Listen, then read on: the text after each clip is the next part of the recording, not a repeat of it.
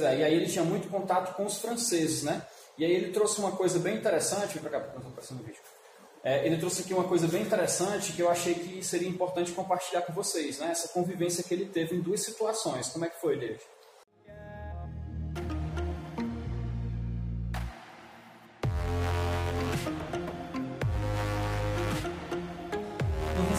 certeza primeira que foi espetacular, porque eu não tinha nenhum conteúdo de língua francesa, né? Então, assim, nem tive nem curiosidade na internet ali, enfim, nada, né? Mas assim, a convivência com eles, de vez em quando, no meio da visita guiada, que era em inglês, eles falavam comigo em francês, né? Então, assim, aquela convivência trouxe para mim palavras que ficaram ali na, na minha cabeça e que eu comecei a praticar, entendeu? Ou seja, a prática é tudo, né? A conversação é tudo, a convivência é tudo e conviver com a cultura muito mais ainda, né? Com certeza.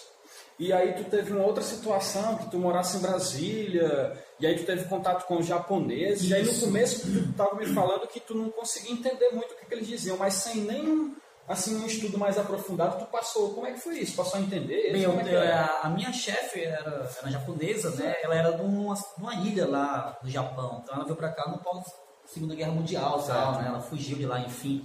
Então, assim, tu, ele, ela falava japonês com o meu outro chefe, que era sobrinho dela, que morou em Tóquio e tal. Então, eles queriam falar algo que nós funcionários não podíamos escutar, uhum. eles estavam sempre falando japonês, né? E eu não entendia uhum. nada ali, então poderia me chamar de qualquer nome ali uhum. e eu iria passar batida, tá entendendo? Mas chegou um momento que, pelos trejeitos, uhum. né? O meu cérebro começou a assimilar o que eles estavam falando. Então ali me deu conteúdo e eu comecei a falar japonês.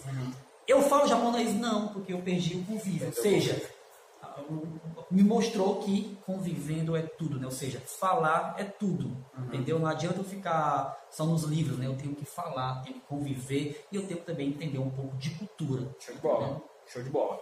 Cara, bacana. Então, pessoal, é isso que eu tento trazer para vocês. A gente tenta criar uma espécie de imersão. Os alunos que estão dentro aqui da mentoria, eles sabem disso. A gente está criando uma imersão onde você consegue, por semana, se expor à língua. E aí a maior dificuldade que a gente vai tendo, que a gente encontra sempre no começo, é um padrão, né? É aquela coisa da gente querer literalmente, hoje foi uma das coisas que a gente discutiu aqui, né, David?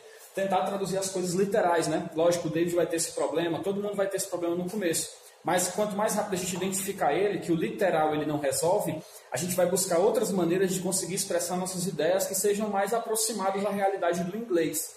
O David ele é meu aluno aqui do inglês, ele, ele é um amigo de faculdade, né? a gente estudou junto na faculdade, e agora ele está aqui fazendo a mentoria em conjunto com a gente aqui, e é um cara que ele está desenrolando, ele está aprendendo, ele está cada dia melhorando, e o intuito da mentoria aqui para ele é ele conseguir cada vez mais estar tá realmente se aprimorando para estar tá se colocando aí à disposição do mercado de trabalho, já teve alguma experiência com isso, né, David? Já, já teve um ganho substancial em dinheiro, até melhor do que muita sim, gente sim. que não tem a língua, né? Eu vou até aproveitar aqui a corrente do Ramon, é o seguinte, é, a gente nunca pode achar que está sabendo já. Ah, então, boa. tipo assim, eu ah. trabalhei no Beach Park, né, minha vida inteira foi do turismo, trabalhei no Beach Park, trabalhei na hotelaria, claro, na hotelaria falava inglês também, no teatro foi o lugar que eu mais pratiquei inglês, e lá no Beach Park foi onde eu comecei a falar inglês.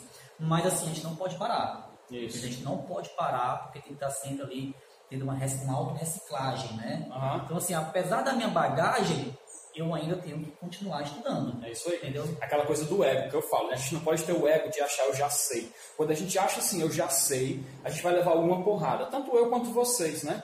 O David vê aqui que eu estou sempre, vocês também, que são meus alunos, estão vendo que eu estou sempre me reciclando, estou sempre aprendendo algo mais, porque a gente não pode parar e dizer simplesmente eu, eu tenho esse conhecimento. É um conhecimento que requer prática, tá? Então hoje eu queria trazer esse exemplo para vocês. A gente está estudando porque a gente está focando que é melhor para a gente, tanto para mim quanto para o David. Beleza? Valeu, galera. Valeu, Forte abraço a todos. Valeu.